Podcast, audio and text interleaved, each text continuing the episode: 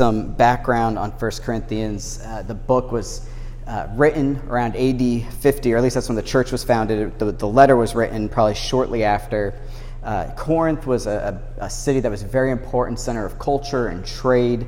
There were many gods worshipped, as in most major Greek, uh, Greco-Roman cities, and there was lots of gods and philosophical schools and mystery religions. Um, and like I said, Paul founded the church, and it probably started with his preaching in Athens. We're told in Acts 18 that as Paul is preaching at the synagogue of Athens, there's a large group of Corinthians there.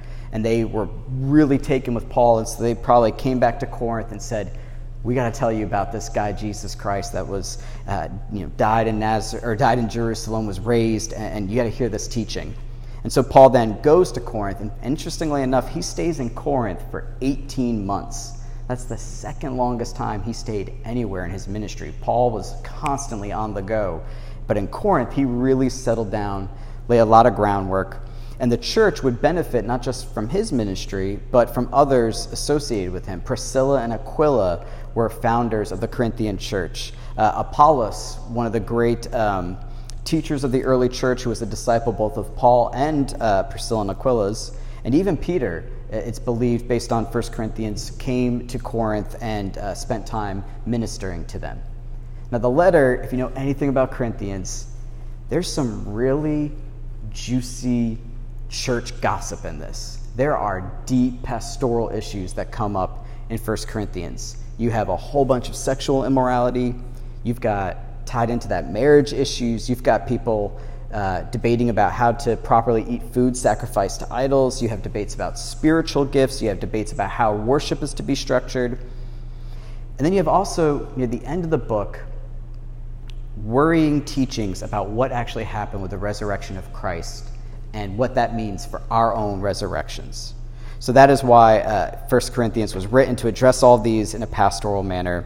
And what we're looking at today is the very beginning of chapter 15, where Paul famously discusses the power of the resurrection of Jesus Christ. So, here now, the reading of God's word, 1 Corinthians 15 3. For I have delivered to you as of first importance what I also received that Christ died for our sins in accordance with the Scriptures. Let's pray.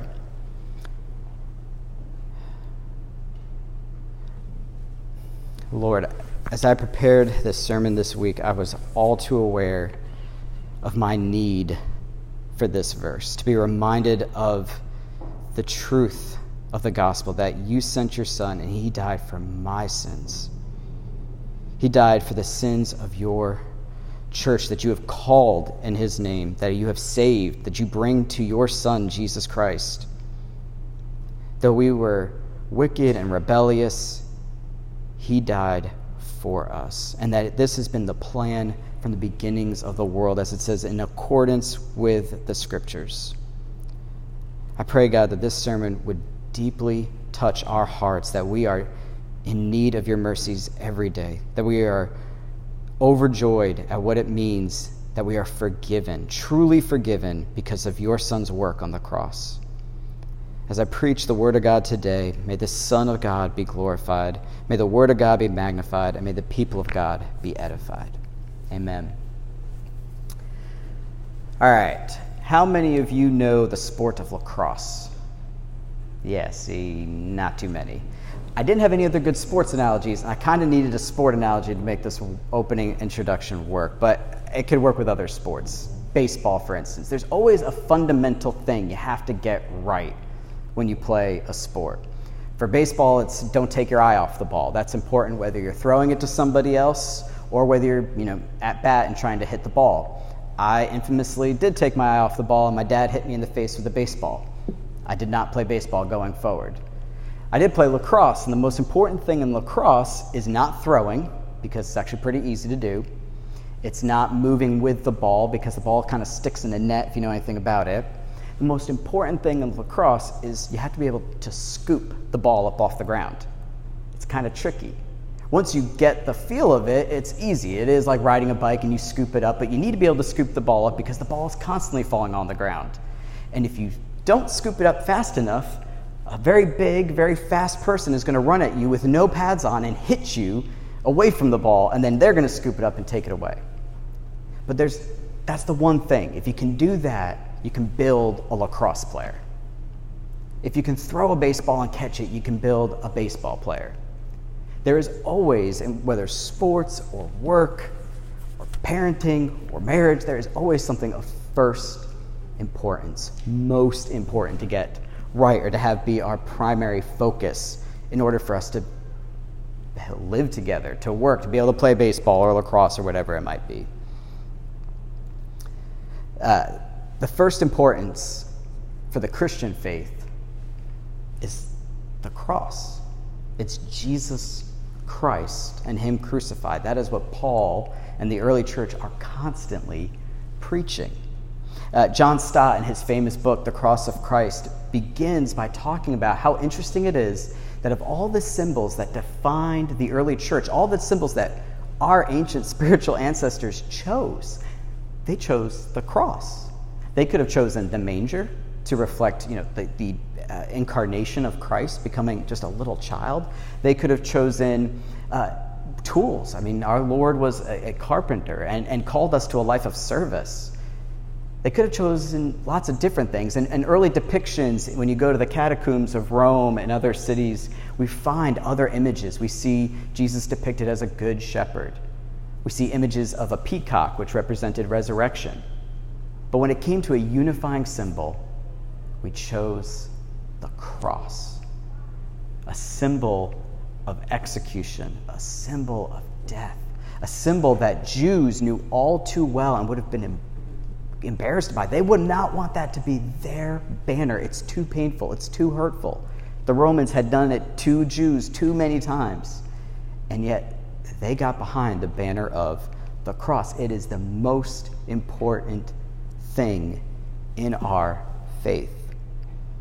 Dr. Archibald Alexander was the first uh, seminary professor at Princeton. I messed the wording up that, but he was the first professor that Princeton Seminary called back in the 1800s. He would be a pastor for 60 years, he was a professor for 40. Uh, his mentorship made Princeton this powerhouse of Orthodox theology and missions throughout the world. And on his deathbed, with all of his accolades and his achievements and the legacy that was becoming Princeton Seminary, on his deathbed, he said to a friend, All my theology is reduced to this narrow compass Jesus Christ came into the world to save sinners. It sounds a lot like Paul saying, I delivered to you as of first importance what I also received that Christ died for our sins. So, why is the death of Christ for our sins of first importance? Why is it so important that Paul is going to spend a very lengthy part of his letter to the Corinthians to highlight the death and resurrection of Jesus Christ? It's important because of like all good sermons, three alliterated reasons. It's important because there is a message to be heard, there's a Messiah to be believed, and there's a mission to be lived. Let's look at first the message to be heard. Look again at the very beginning of verse 3. For I delivered to you as of first importance what I also received. You know, Paul, if you know about his life, he was uh, a persecutor of the, Jew, of the Christians. He was on his way to Damascus and he had this charge that he could imprison Christians. And bam, he's knocked off his horse. He has this appearance of the Lord actually appearing to him. And Saul is, you know, his name was Saul at the time. He, he's not just you know, converted, he becomes very quickly one of the spokesmen of the early church. And so when he actually ends up uh, getting to where he was going, the, the Jews in the synagogue who were believing in Jesus were shocked because they knew Paul was coming and he's supposed to be a persecutor, and now he's a preacher. What, what's going on? But Paul uh, had this revelation of Jesus Christ, and it completely changed his life. He became a devoted preacher, and he received something from his efforts. He received something from the other disciples that he would eventually gather around. Paul was not just a brilliant theologian, part of his brilliance was that he was humble. He knew he needed teaching. He had seen the Lord Jesus appear, he got that part. Based on what we know in the book of Acts, he may have actually early on heard the preaching of Stephen, who was martyred in Acts 7 and even held the coats of those who killed him. So he was familiar with this Jesus story. And now all the pieces have kind of come together and he becomes this prolific preacher. I mean, that's what we know about Paul. He's wrote, written the most books in the New Testament, he's constantly preaching. So maybe you're familiar with why this would be important. Why is the Christian faith a message to be heard? Because let me know if you've heard this quote before Preach the gospel at all times. When necessary, use words. So this quote is by uh, St. Francis of Assisi, except it's not. It's something like all good internet quotes, uh, it was just been attributed to him. It sounds a lot like something Francis of Assisi sort of did say, but people use this now in a very odd way. There's, it's a big movement now within a new form of evangelism. It's one based on having deep relationships with non believers. The idea is now that we as Christians are so discredited. We are clearly hypocrites. We are clearly having major pastors and preachers and teachers fall, which is true. Most of us know kind of who I'm probably referencing, but big time apologist who recently found out had a whole lifetime full of unrepentant sin and has hurt a lot of people. All these things are true.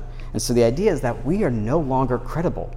Who wants to go, you know, be preached at or be judged? That's the view of what we as Christians, you know, do to people. Or if people think about evangelism, they automatically assume that we are, you know, standing on street corners with signs with very provocative language about where everyone's going to end up except for me holding the sign. That's the view of evangelism. So now, preach the gospel at all times and when necessary, use words sounds pretty good. It means I could live my life in a gospel way that draws people in and seems attractive. So the idea would be that we befriend the lost, we spend time with them, we let them see us in our daily lives, and they will come to know us as different. And that this difference is that Christ is in our lives. So there's nothing wrong with that, right? We should pursue relationships with you know, whoever God brings in our path. Some of them are, are not believers. And we, I would hope, have opportunities to you know, present the gospels with the gospel with how we actually live. I hope if you run a business that you're not like cheating customers or cheating vendors or things like that that you're honest in your work that kids that you're honest with your parents and your schoolwork and your teachers. But it's also becoming true that we're now thinking that we can live people or do things in such a way that people will get saved that people will be so enamored with our lifestyle our way of living that that is good enough without ever confronting a giant issue, and that is sin. So, in a culture now where that is either increasingly hostile or ignorant of the Christian faith, it's becoming that we never speak the gospel and that no one ever actually hears about it. But the speaking and hearing of the gospel is the primary method of biblical evangelism. When you think of Peter's first sermons in Acts 2 through 4, the preaching of the word is at the forefront of how people are hearing about Jesus Christ, and it's not always comforting. In fact, it's downright condemning in some ways. I mean, think about it this Acts 2, the disciples are gathered in Jerusalem. It's the festival of Pentecost, which is originally a Jewish holiday. There's lots of people in Jerusalem to celebrate this. And the Holy Spirit descends on the early church and people think they're drunk because they're speaking in different languages. And Peter gets this opportunity to preach. Everybody there is either a Jew or a God-fearer. That would be a, a Gentile person who wants to pursue the God of the Jews. And this is one of the lines from Peter's sermon to these Jews. This Jesus, delivered up according to the definite plan and foreknowledge of God, you crucified and killed by the hands of lawless men. He got to a heart point that the Jews had rejected Jesus, that those people gathered in front of him had rejected Christ and had him crucified. But he doesn't just leave them condemned. Later, after he's given them the, the story of what Christ has done, they are cut to the heart, Luke says in Acts and they cry out, What should we do? And Peter responds, Repent and be baptized, every one of you, in the name of Jesus Christ, for the forgiveness of your sins, and you will receive the gift of the Holy Spirit. Part of the argument against speaking the gospel message is that the gospel is reduced to some type of proposition that we just believe about, and then it doesn't have a lot of emphasis with how we actually live our lives. And that's how one uh, Christian minister put it in a piece he wrote for the Huffington Post in 2012. This is what he said Others fear that too much of Christianity has become nothing more than a product of the Enlightenment, where belief is equated with the affirmation of propositional truths with little demand for lived expression.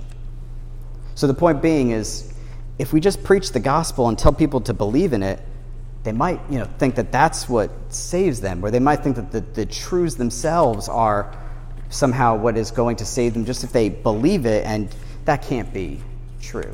That's got to be a product of the Enlightenment that belief uh, could actually save. The problem with that is that a right belief in a true statement is exactly how we come to faith. If you have uh, your Bible and you want to turn with me, you can look at Romans 10. In Romans 10, beginning in verse 9, this is what Paul writes. Because if you confess with your mouth that Jesus is Lord and believe in your heart that God raised him from the dead, you will be saved. For with the heart one believes and is justified, and with the mouth one confesses and is saved. For the scripture says, Everyone who believes in him will not be put to shame. For there is no distinction between Jew and Greek, for the same Lord is Lord of all, bestowing his riches on all who call on him. For everyone who calls on the name of the Lord will be saved. If we confess with our mouths and believe in our hearts that God raised Jesus from the dead and we declare him Lord, we're going to be saved. Mind grasping the truth of that statement, heart being touched by a good God who sent his Son to die for you and forgive you of your sins, leads to us to confess that we are sinners in need of saving all of that is not the Enlightenment. Because Romans 10 was written 1700 years before the movement of enlightenment began. The gospel message has to be preached, it has to be heard to be believed. And we can do this living with our lives and loving people well, but at some point we have to actually explain who Jesus is, what he did for us, what's actually wrong with humanity. So before we move on, we can keep reading in Romans 10 and look at verse 14 because this is so important to counteract that view of evangelism. 10:14 says, "How are they to believe in whom in him of whom they have never heard? And how are they to hear without someone preaching?" I, I cannot be saved without hearing the gospel preached. I cannot start living like a Christian before I've been regenerated by the Holy Spirit and convicted of my sins. The gospel does have to include condemnation of our sins, and that's actually a good thing. Paul says in 1 Timothy 1:15 that the saying is trustworthy and deserving of full acceptance that Christ Jesus came into the world to save sinners. That's not just him pointing a finger at all of you sinners, he points it back at himself and says, Of whom I am the foremost. I think the good old King James says, Of whom I am chief. The Christian life is not for the strong, it's not for the put together, it's for the weak, the messy, the ones who know that the only way they can change is by something working on them to save them outside of themselves. The gospel has got to include the person who can do that work in my life. And that leads us to a Messiah to be believed in. In verses uh, in 1 Corinthians 15, if we kept reading, um, you would see that this is almost an early creed. It starts with the fact that Christ died for our sins, and then in verse 4 it moves on that he was dead and buried in accordance with Scripture, that he was raised from the dead. It talks about him as uh, seeing, uh, appearing to his disciples, and them seeing and interacting. And then Paul talks about, you know, he finally appeared to me and what grace that was and how wonderful that was. It's, a, it's an early creed and it accurately details the last days of Jesus. But interestingly enough, Paul doesn't call him Jesus here, even though he's talking about the historical person, right? What did he receive? He received that Christ died for our sins. Why just Christ? Paul usually says Jesus or Jesus Christ or Christ Jesus, but here it's just Christ. Well, the clue is what follows Christ died for our sins in accordance with the Scriptures. From the beginning of our sinfulness, God has been promising a way to make it right. If you go back to the garden when humanity fell, God is giving curses on Adam and Eve, and he also curses the serpent, and he says that the offspring of the woman will crush your head, and you will bite his heel. From Genesis, God is promising a certain offspring who will come and deliver his people. And then we see this throughout Scripture, right? He calls a particular man, Abraham, who gives birth to a son who God calls that whole family in Israel. And that family is then represented and defended and guided by a righteous and good king in David and Solomon. And though they fall and though they sin, God continues and continues and continues to provide hope for a way to be delivered from this great first enemy, Satan. And so in Isaiah 53, which we read for the uh, assurance of our pardon, I'm going to read just a few passages of why it's important that he emphasizes Christ, the office of the, this chosen person who he, God sent to save the world. Isaiah 53 is the passage of the suffering servant. It's a, Isaiah is seeing Christ suffering for the sins of the world.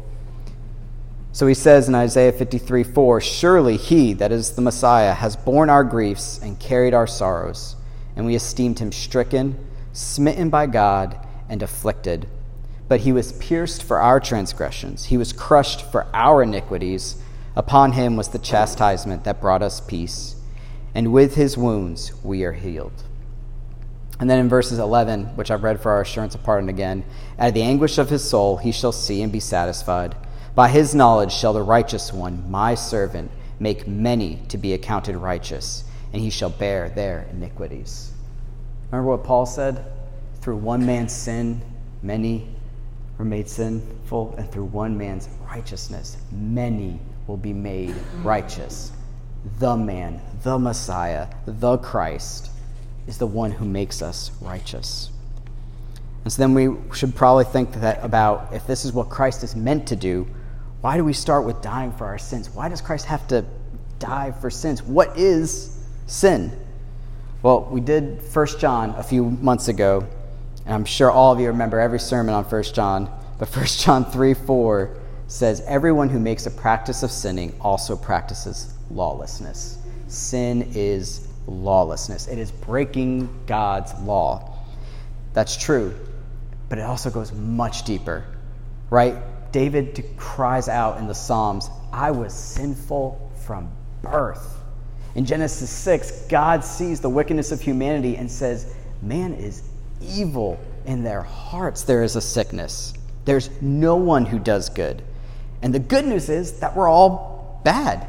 Jesus summarized that the law was to love God with all of our heart, mind, and soul, and to love our neighbors. Now, it's quick to kind of see us sin our neighbors if I speak harshly to my wife, who is definitely a neighbor, I, I, can quickly uh, you know, figure out that I've wronged her based on her reaction back to me or just my own consciousness that I've wronged her. It's quick to see how we could sin against those God has brought into our lives, whether children, spouses, co workers. But we also have to think about how we have wronged God. Right? The first commandment is to love God with all your heart, mind, and soul. It is God whom we sin against. So, wouldn't our failure to love God mean our inevitable failure to love our neighbor? So, what is sin? John Piper defines sin in this way.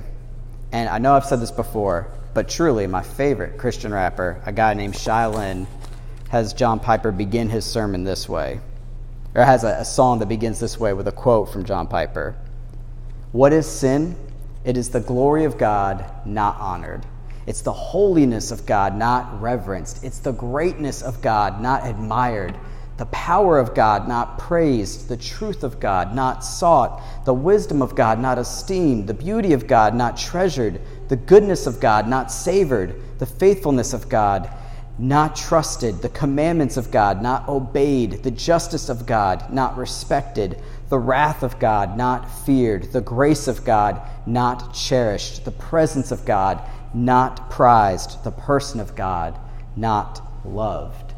That is sin. If that is sin, I hope at some point you would cry out like we have cried out before I am wretched. Who will save me?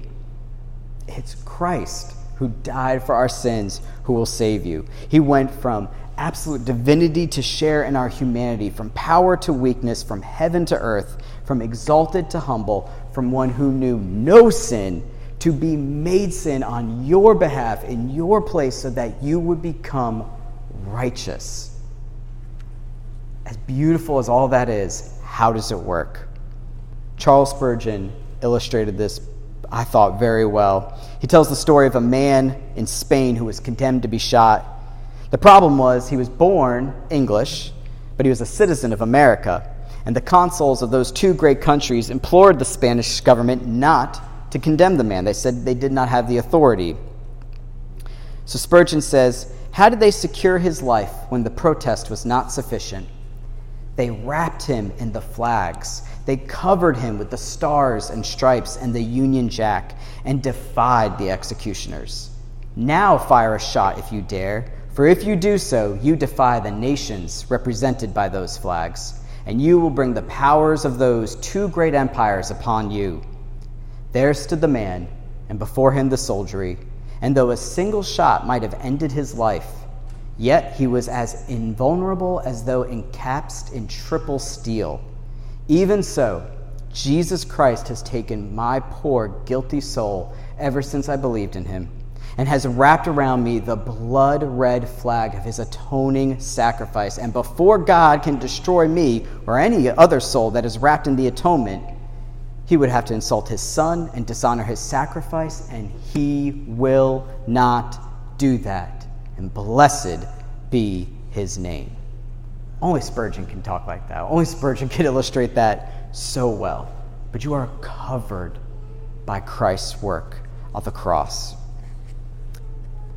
So, is all this, like that minister wrote, just a belief to be embraced in the head and have nothing to do with our lives? No, we have a mission to be lived out because of the cross.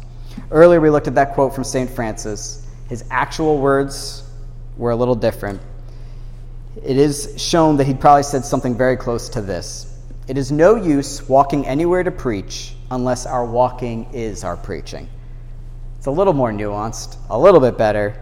It's a little more in line with Scripture, where Paul charges the Corinthians that without love they gain nothing, even if they're speaking in tongues, prophesying, looking very pious. If they don't have love in their hearts, they're not going to go far. It also reminds us of his words to the Ephesians that we are to walk in a manner worthy of our calling. In Galatians 2:20, Paul promises us that if we have been crucified with Christ, the life that we now live, we live by faith in the Son of God who gave himself up for us. Peter would nail the balance of this perfectly about sharing the gospel and living in a worthy manner. In your hearts, honor Christ the Lord as holy always being prepared to make a defense to anyone who asks you for a reason for the hope that is in you, yet do it with gentleness and respect. So, yes, we have a mission to live. If we're Christians, I hope we are living differently. Christ called us to be salt and light in the world. Our speech should be marked with gentleness and respect. We shouldn't be speaking foully or with bad language or defaming other people, speaking against them, gossiping. I mean, the tongue, James says, can, you know, is a dangerous weapon. We shouldn't be presenting the gospel with bitterness and hatred. Right now, our culture loves that. We love the put down. We love the five second sound bite of just, you know, I don't know why this guy popped into my head just now, but you know, Ben Shapiro, the, the prominent uh, conservative new, uh, I don't know what he is, but conservative voice He's got a lot of great points sometimes, but man, one of his big things is he's feisty and he gets people. he just he owns the libs. But sometimes it does come at a cost of, I don't know if I'd actually like to be around Ben Shapiro. I don't know how that's going to work if I'm around somebody that's constantly just trying to get you or gotcha or constantly attacking me. We have to balance the hope that we have, as Peter says, but with gentleness and respect. And here will be the hard part in the coming future. We are the fact that we are going to call people sinners, which I hope we would always lead with. We are sinners. Look at our sins. This is our problem. Our human problem is sin. Is it's going to be increasingly viewed as personal attacking. People are going to be offended by the gospel message because we don't want to be challenged or hear about our sins or our failures or our shortcomings or that we're wrong. I don't like to be told I'm wrong. Do you like to be told you're wrong?